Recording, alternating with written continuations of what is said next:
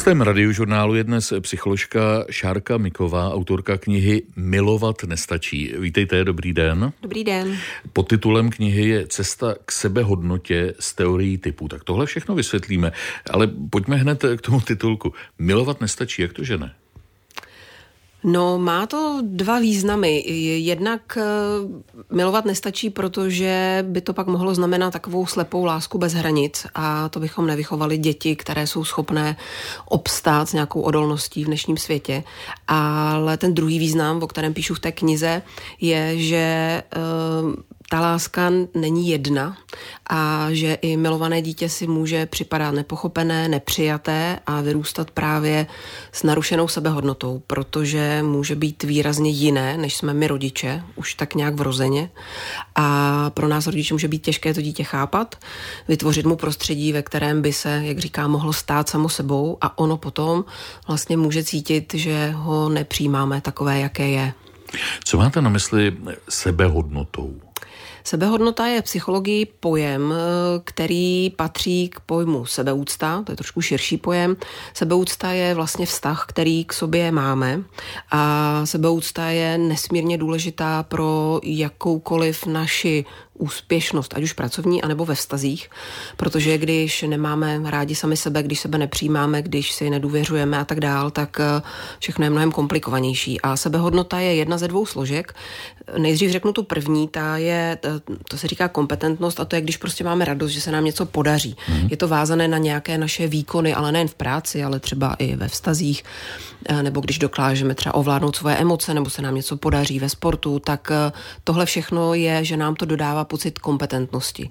Ale my potřebujeme mít i dobrou sebehodnotu, to je ta druhá složka sebeúcty, která vlastně znamená, že přijímáme sami sebe jakoby bez podmínek, bez ohledu na to, jaké výkony podáváme. A ta sebehodnota vzniká právě už v nejutlejším dětství skrze to přijetí, skrze to, že rodič přijímá dítě, z něhož se jaksi rozkvétá nějaký ty osobnosti, eh, který má velmi silnou vrozenou složku a ten dítě, ten rodič dokáže to dítě vlastně přijímat takové právě, k čemu ono přirozeně od narození tíhne. A co je teorie typů? Teorie typů je takový nástroj psychologický, eh, který je odvozený od toho, co kdysi vymyslel Carl Gustav Jung, zakladatel analytické psychologie. A on popsal eh, to, že přicházíme na svět s nějakým vrozeným nastavením mozku. A přestože dneska víme, že moje mozek je plastický a můžeme si vytvářet spoustu nových jako neuronových sítí, tak ale ne všechny se nám vytvářejí stejně snadno. A eh, právě to vrozené nastavení znamená, že k něčemu přirozeně tíhneme, ať už z hlediska motivace, že nás to jakoby přitahuje, že se nám vyloučí dopamin představou, že budeme tohle dělat, že budeme takhle reagovat. A nebo taky jde o to, že Zkrátka máme nějaké vidění světa. Eh, vidíme svět různými způsoby, ne všichni stejně, byť si to myslíme, že ano. A taky vyhodnocujeme svět, rozhodujeme se podle různých faktorů. A všechny tyhle ty rozdíly vlastně mají silný vrozený základ. No a my můžeme děti podporovat v tom, aby šli tou cestou, která jim přirozená, a nebo jim v tom často teda nevědomně bránit. A to pak narušuje tu sebehodnotu. Posloucháte radiožurnál. Naším dnešním hostem je psycholožka Šárka Miková, autorka knihy Milovat nestačí s podtitulem Cesta k sebehodnotě z teorií typů. Musím se přiznat, že mi eh, trošku jste mě znejistila, protože si vzpomínám, že kdysi dávno, když jsem mluvil vlastně s guru výchovy profesorem Matějčikem, tak eh, on říkal, on se tak pousmál, když jsem mudroval nad tím, že ta výchova je strašně těžká a on říká, víte, ono stačí, aby to dítě cítilo vaši lásku a potom stejně bude dělat to, co vidí na vás, co děláte vy a ne to, co mu říkáte. Takže ono to není takhle jednoduché. Mm, je to vlastně pravda, ale řekla bych, že je to jenom jako část pravdy. Myslím si, že pan Matějček uh, určitě zdůrazňoval tu lásku jako takové to přijetí, to, to úplné bezpečí. Jako to zázemí. To, no, to zázemí, Kotvu. což je nějaká, řekněme, druhá úroveň Maslovovy pyramidy potřeb, kde opravdu ta druhá úroveň je prostě hmm. po fyziologických potřebách zajištění potřeby uh, bezpečí, jistoty a tu získává to nejmenší dítě, už ten kojenec skrze takzvané citové pouto a to měl určitě pan Matějček na mysli, že děti, které vyrůstají bez citového pouta, tak mají pak velký problém v životě, protože nevytvoří si základní důvěru v sebe hmm. a, a v ten svět, který je kolem nich. A s tím on měl samozřejmě velké zkušenosti, že věnoval se dětským vesničkám a tak dál. Takže v tomhle směru určitě ano. A co potom ten osobní příklad? Protože když člověk říká děcku, není dobré kouřit, není to zdravé, ale sám kouří, tak je to asi problém. To je samozřejmě velký problém a já jsem zastánce toho, že my jako rodiče máme dělat to, co čekáme od svých dětí, samozřejmě přiměřeně. To znamená, věku. nechci, aby kouřili, přestanou kouřit. Třeba. Mm, ano, chci, aby sportovali, tak sám sportuju a jsem jim příkladem. Já hmm. mám děti tři už dospělé, tomu nejstaršímu už bylo uh, 31. A musím říct, že třeba to, že jsem se v určité fázi svého života začala aktivně věnovat sportu, až teda později v 39, a to naplno, chtěla jsem dělat maraton, triatlon a tak dál, mm-hmm. takže to inspirovalo i moje děti k jiným druhům sportu, ale inspirovalo. Knižce, o které jsem zatím mluvil, předcházely dvě úspěšné knihy. Nejsou stejné a potom titul Ani mámy nejsou stejné. Už se toho prodalo víc než 30 tisíc eh, kusů, což znamená, že to je zájem. Kdo nej, nejsme stejní, jako děcka nejsme stejní. Ani dospělí ani dospělí a e, někdy si rodiče myslí, protože píšu zatím knihy hlavně o dětech a o výchově, e, že vlastně se věnují jenom dětem, ale není to tak. On ten vrozený typ osobnosti, ta jeho určitá složka, které já říkám vrozené potřeby, e, nám zůstává po celý život a dál se lišíme v tom, co je pro nás v životě důležité, co nás motivuje. Kdybych to měla uvést na příkladu, tak pro některého celý život zůstane důležitá stabilita, předvídatelnost, spolehlivost jako úplně základní potřeby a pro někoho je důležité důležitá, naopak eh, spíš akce, reagování na situace, které jsou teď a tady. Někdo je vizionář, kdo se dívá opravdu hodně v budoucnosti, někdo žije spíš tím, že rád se drží toho, co zažil v minulosti a tak dál. A to jsou faktory, které nám zkrátka zůstanou, protože jsou pro nás nějak vnitřně zásadní, ale my se učíme, učíme se různé dovednosti, učíme se i to, co nám není přirozené, to je všechno v pořádku, hmm. ale stojí nás to trochu víc úsilí. Těch typů je celkem 16, na to asi nebudeme hmm. mít dnes čas, ale vy to zjednodušujete v dobrém slova smyslu na čtyři skupiny podle takzvaných vrozených potřeb. Mm-hmm. Přesně tak. A tak já, jestli můžu, tak je stručně popíšu. Poprosím. Uh, jo, jo. Uh, začnu skupinou, která uh, má vrozené potřeby stabilita, předvídatelnost a spolehlivost. A to jsou lidé, pro které je důležité, aby právě se věci dělaly tak, jak byly v minulosti, neboli rádi se drží toho, s čím mají zkušenost. A můžeme si myslet, že to tak mají všichni lidi, ale ne. Protože tihle lidé taky neradi jdou jako do nových věcí, věcí, pokud právě nevědí, co se bude dít a ta minulá zkušenost tam není. Vedle toho jsou lidé, kteří eh, naopak, na rozdíl od těchto typů, mají hodně rádi překvapení. Eh, to si myslím, že jste třeba vy. Máte to jako moto, že něco jako život je cesta plná překvapení. A eh, mimochodem, nějak zvlášť jsme se na tenhle ten rozhovor nepřipravovali a jedeme to tak, co nám situace nabízí a tak to tyhle typy mají rádi. Zkrátka ten život nějak se žije a my reagujeme na ty situace, jak se nabízejí tyhle lidé jsou skvělí v tom, že dokáží na ty situace výborně, výborně reagovat, ale jsou trochu trnem v oku těm předchozím, hmm. kteří rádi plánují a těch plánů se hodně drží. A když se pak změní situace, tak mají tendenci stejně se držet plánů, zatímco ty typy, které se rádi přizpůsobují, tak um, spíš prostě zahodí plán, když se změnila situace. Tak to jsme zmínili dva. Ano. Mám pokračovat těmi dalšími dvěma hned, nebo počkáme po písničce? Vy asi jste poznala, že by bylo dobré pustit Poznala. písničku. Eh, tak dobře, takže příště budete moderovat vy a já zkusím tu psycho... No to asi ne, to, to, to by nešlo. Dobře, takže za chviličku si řekneme, jaké další dva eh, typy osobnosti existují. Na radiožurnálu mluvíme s psycholožkou Šárkou Mikovou. Zatím jsme ze čtyř eh, typů osobností, nebo teorii, v rámci teorie typu, probrali dvě. Když to hodně zjednoduším, ta první ráda experimentuje a ta druhá ráda plánuje, nebo má tu potřebu. Eh, je to tak a když mluvíme o improvizaci a plánování, tak to jsou dovednosti, které se učíme na základě toho právě, které vrozené hmm. potřeby potřebujeme naplňovat. Když máte potřebu stability a předvídatelnosti, tak bez plánu se nebudete cítit dobře, nebudete mít tu potřebu naplněnou. A když máte potřebu být teď a tady, eh, svoboda a okamžitý dopad, tak prostě eh, ten plán si možná uděláte, protože možná v práci, je to nějak důležité, eh, jsou na vás závislí kolegové nebo v rodině, že musíte společně plánovat, ale pořád máte otevřená zadní vrátka, Vy to víte, že když se něco změní, tak na to rád naskočíte. Zatímco pro ty lidi, které rád, kteří rádi plánují, jak jsme říkali, tak pro ně tam ta potřeba to dodržet je vlastně silná. A které jsou ty další dva typy? Ty další dva uh, definuju vrozenými potřebami. Ten první rozumět a prověřovat kompetentnost a zdokonalování. A to jsou lidé, kteří jsou na sebe vnitřně jako hodně nároční. Uh, to souvisí jednak s tou potřebou rozumět a prověřovat. To jsou lidé, kteří fakt chtějí rozumět tomu, jak věci jsou, ale opravdu jako dohloubky a to jakoby ve velkých souvislostech. Oni se jako nespokojí s odpovědí povrchní dítěti takovému, když řeknete, udělej něco, protože jsem to řekla, tak to skutečně vaše autorita klesne někam do sklepa. Bude dlouho trvat, než vystoupíte zpátky aspoň do přízemí.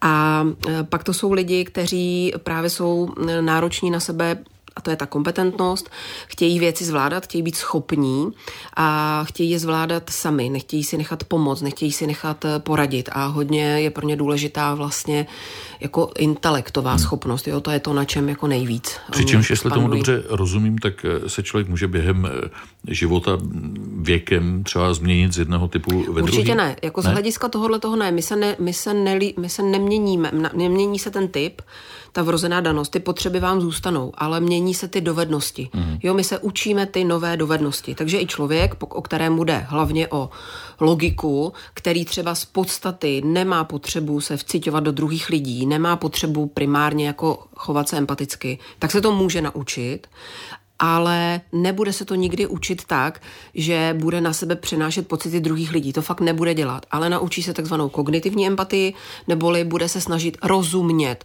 té situaci rozumět tomu člověku a na základě toho porozumění se bude snažit vyřešit problém, což je kognitivní empatie, zatímco jiní lidé provozují spíš takzvanou afektivní empatii, neboli se fakt jako nacitují na ty druhý lidi. To znamená, že při té výchově je důležité vystihnout ten konkrétní typ osobnosti a tomu přizpůsobit eh, snahu eh, o výchovu? Ehm, no, dá se to tak říct a já bych s dovolením ještě řekla ten poslední tip, abychom čtena, teda, pardon, posluchače nemátli a píšu ty knihy, tak mám čtenáře. No, tak možná, uh, pokud ještě nejsou, tak se stanou vašimi Doufám. tak eh, ta poslední skupina je skupina, která má vrozené potřeby. Hlubší smysl, jedinečnost a harmonie.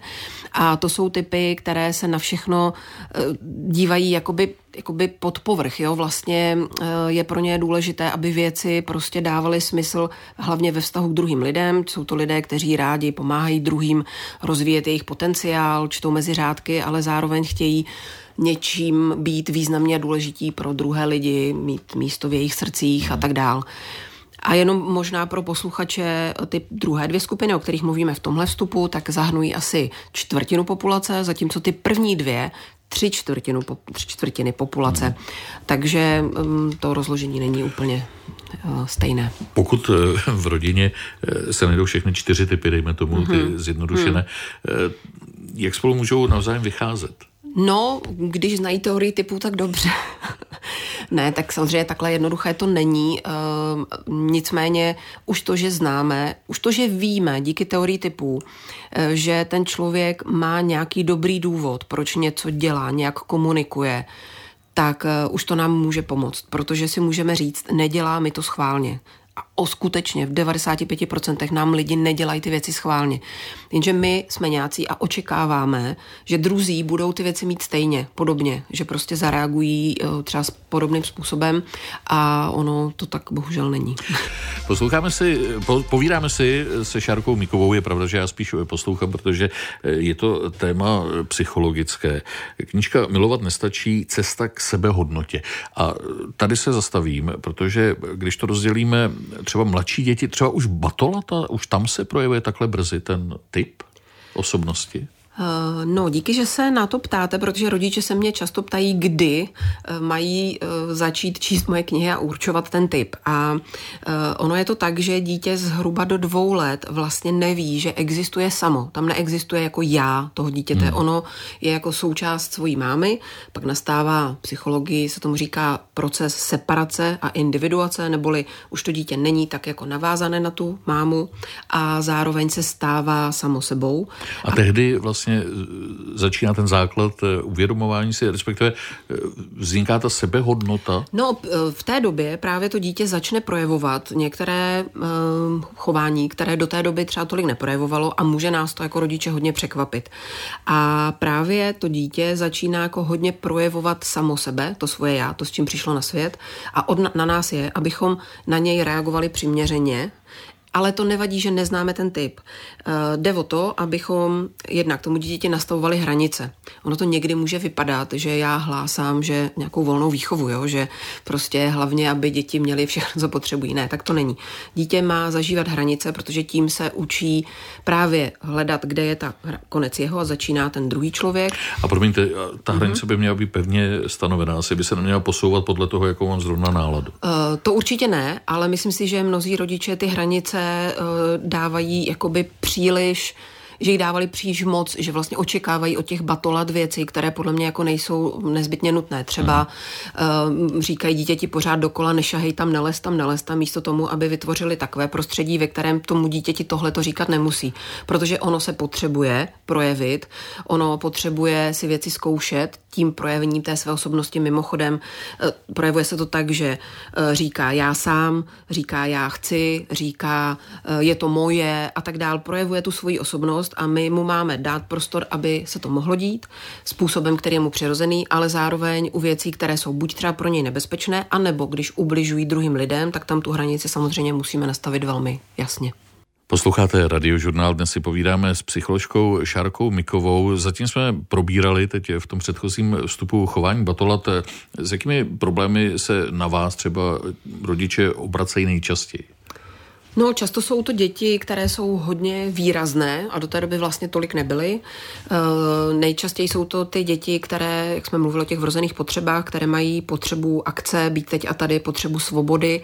A jsou to děti, které často jako ty hranice zkoušejí víc než jiné děti, eh, potřebují hodně externích podnětů, potřebují, aby se něco dělo, aby právě byla nějaká akce a když není, tak si ji způsobí sami tím, že skáčou, křičí a tak dál. A to může být pro rodiče opačných typů, kteří jsou spíše introvertní, racionální a tak dále, jako extrémně náročné hmm. takové dítě zvládat.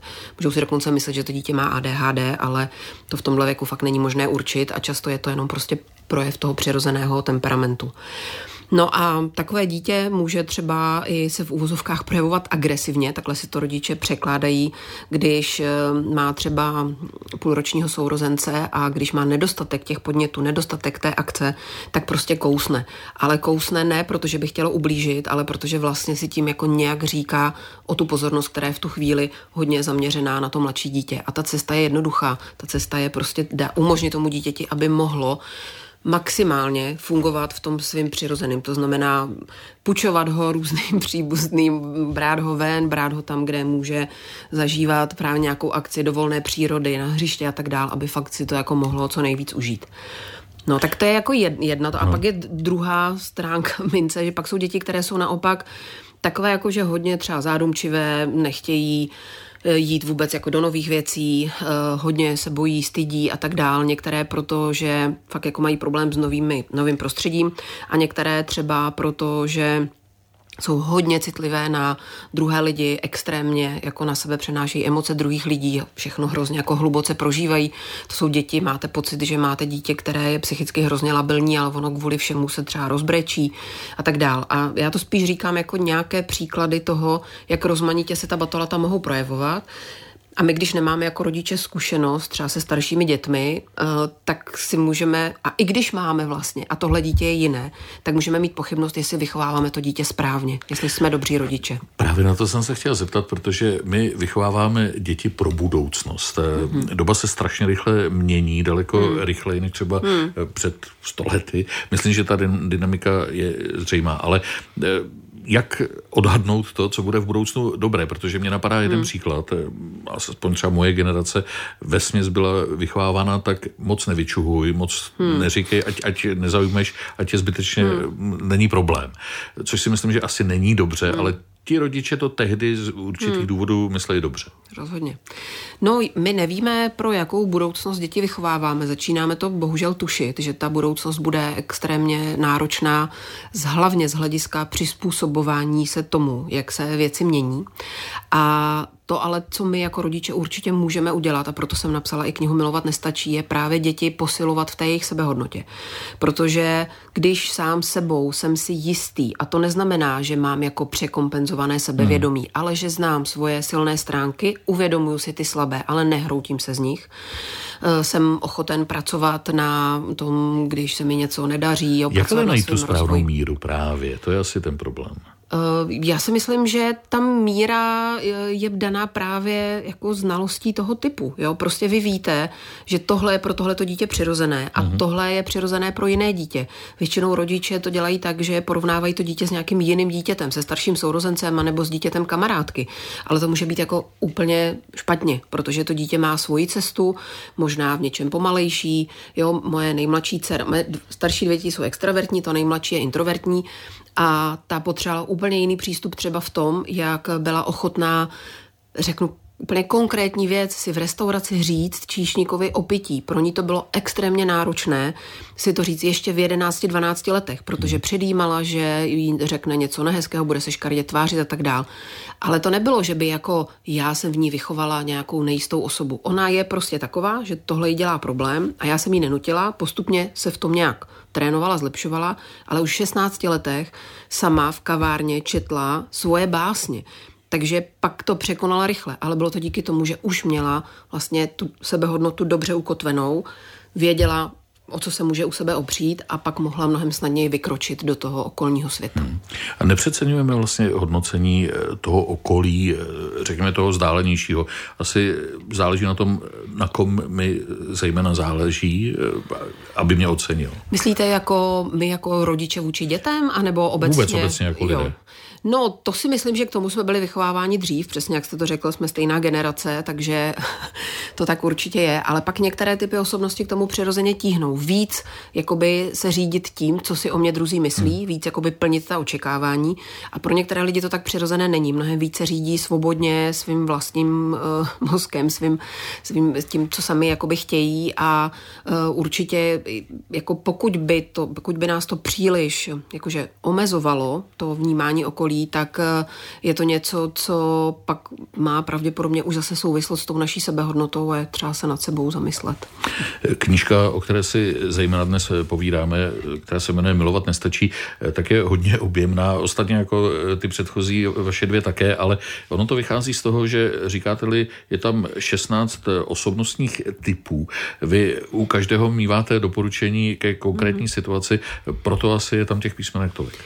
Je to tak, je to tak tak každá ta kniha má na začátku nějaký samozřejmě obecnější vstup, který popisuje, o co jde v teorii typu a tak dál, a pak nějakou cestu, jak se pokusit určit typ osobnosti u sebe, potažmou těch dětí. Rovnou říkám, že to není jednoduchá cesta a je to dobře, protože teorie typu není nějaký zjednodušený škatulkující nástroj podle toho, že dítě dělá tohle a proto je takový typ. Eh, já říkám rodičům nejdřív se zamyslete nebo zkuste zjistit, jak to máte vy, zjistěte váš typ osobnosti, protože ten je takovou optikou, kterou my se na to dítě vlastně díváme. A my něco vidíme a něco opravdu nevidíme. My akcentujeme ty projevy chování, které jsou nám blízké, protože těm rozumíme, ty my dobře čteme.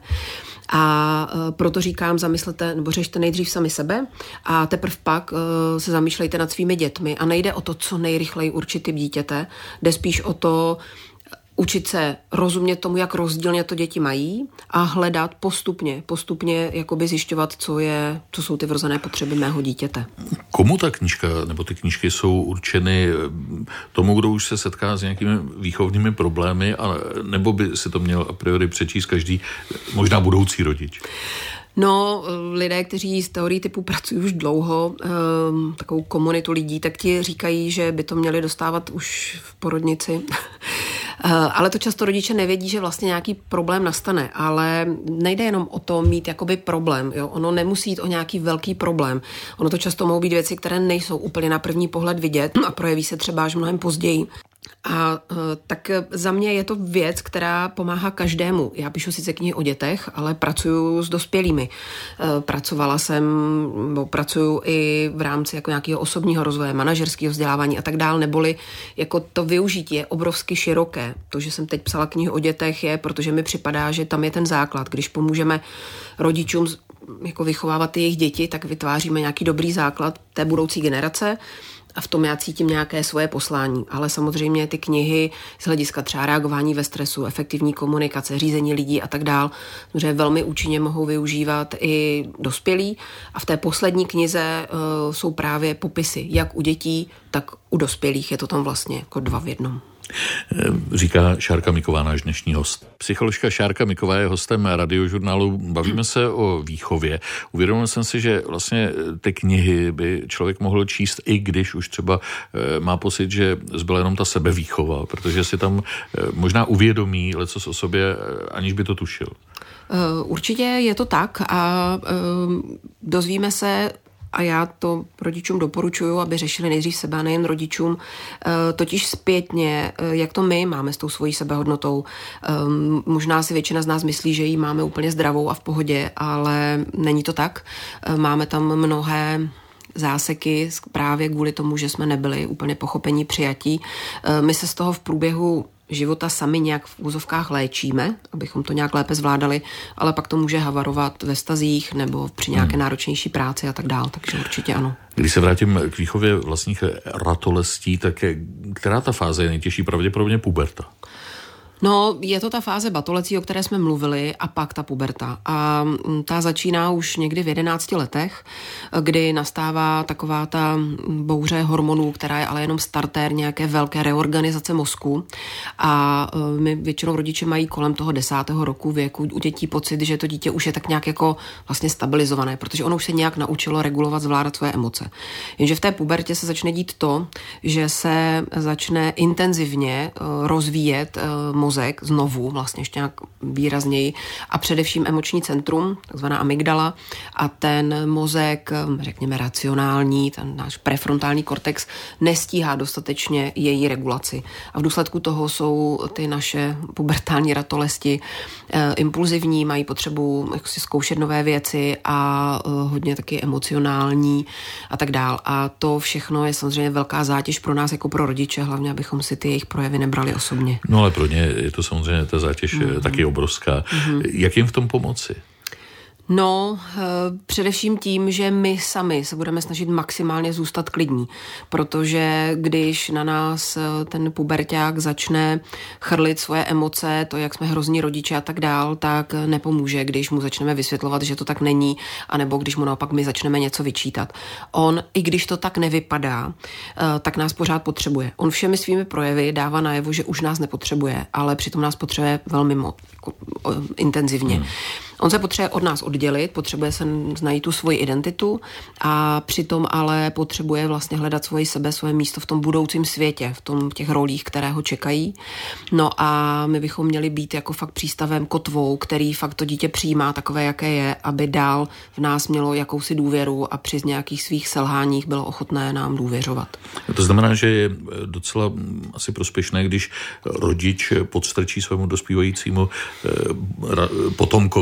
vaši knížku, hmm. nebo ho přizve na váš seminář? No, to by bylo fajn, protože eh, pro ty dospívající z mé zkušenosti je to poznání té vlastní, vlastní vrozené identity jako extrémně důležité. Oni uh, jednak vzhledem k tomu, že přemýšlejí, co budou v životě dělat, kým budou, mají první partnerské vztahy a tam všude ten typ osobnosti hraje roli. Ale uh, další věc je, že oni se musí nějak jako etablovat mezi svými vrstevníky, protože tím pomáhají zvládnout to náročné dospívání, když už na ty rodiče nejsou tak navázaní. A tam některé typy osobnosti můžou mít fakt jako mm, problém eh, to s těmi vrstevníky zvládat, protože některé typy osobnosti jsou prostě z těch 16 zastoupené třeba jenom v jednom nebo dvěma procentu. A to si pak ten dospívající připadá vlastně divně a e, ta divnost e, mu může být e, vlastně vysvětlena v mojí knize nebo hmm. na mém semináři, že to tak vlastně není, že není divný, že je prostě, řekněme, speciální typ osobnosti a může mu i pomoct naučit se, jak nakládat se sebou, tak s ostatními. Pracoval jste s vlastními chybami ve vlastní výchově při tvorbě těch knih? Uh, samozřejmě, uh, samozřejmě, že ano. Ptala jsem se svých dětí, co jim nejvíc vadilo na mé výchově. Oni mi to ochotně řekli. A um, já jsem člověk, který má velkou sebereflexi, takže se snažím to zohlednit.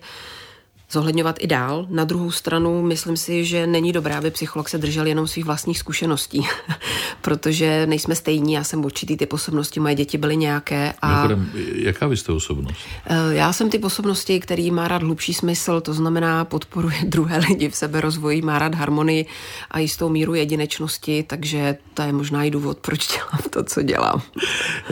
Mluvili jsme o knize Milovat nestačí, je to vaše třetí kniha, alespoň tedy v tomto duchu.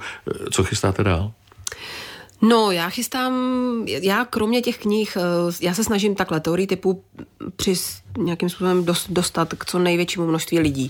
Takže dělám i webináře, to znamená video obsah, hmm. Eh, které dělám i zdarma, aby to bylo prostě přístupné, aby rodiče nebyli, žádní rodiče nebyli limitovaní tím, že si to nemůžou dovolit.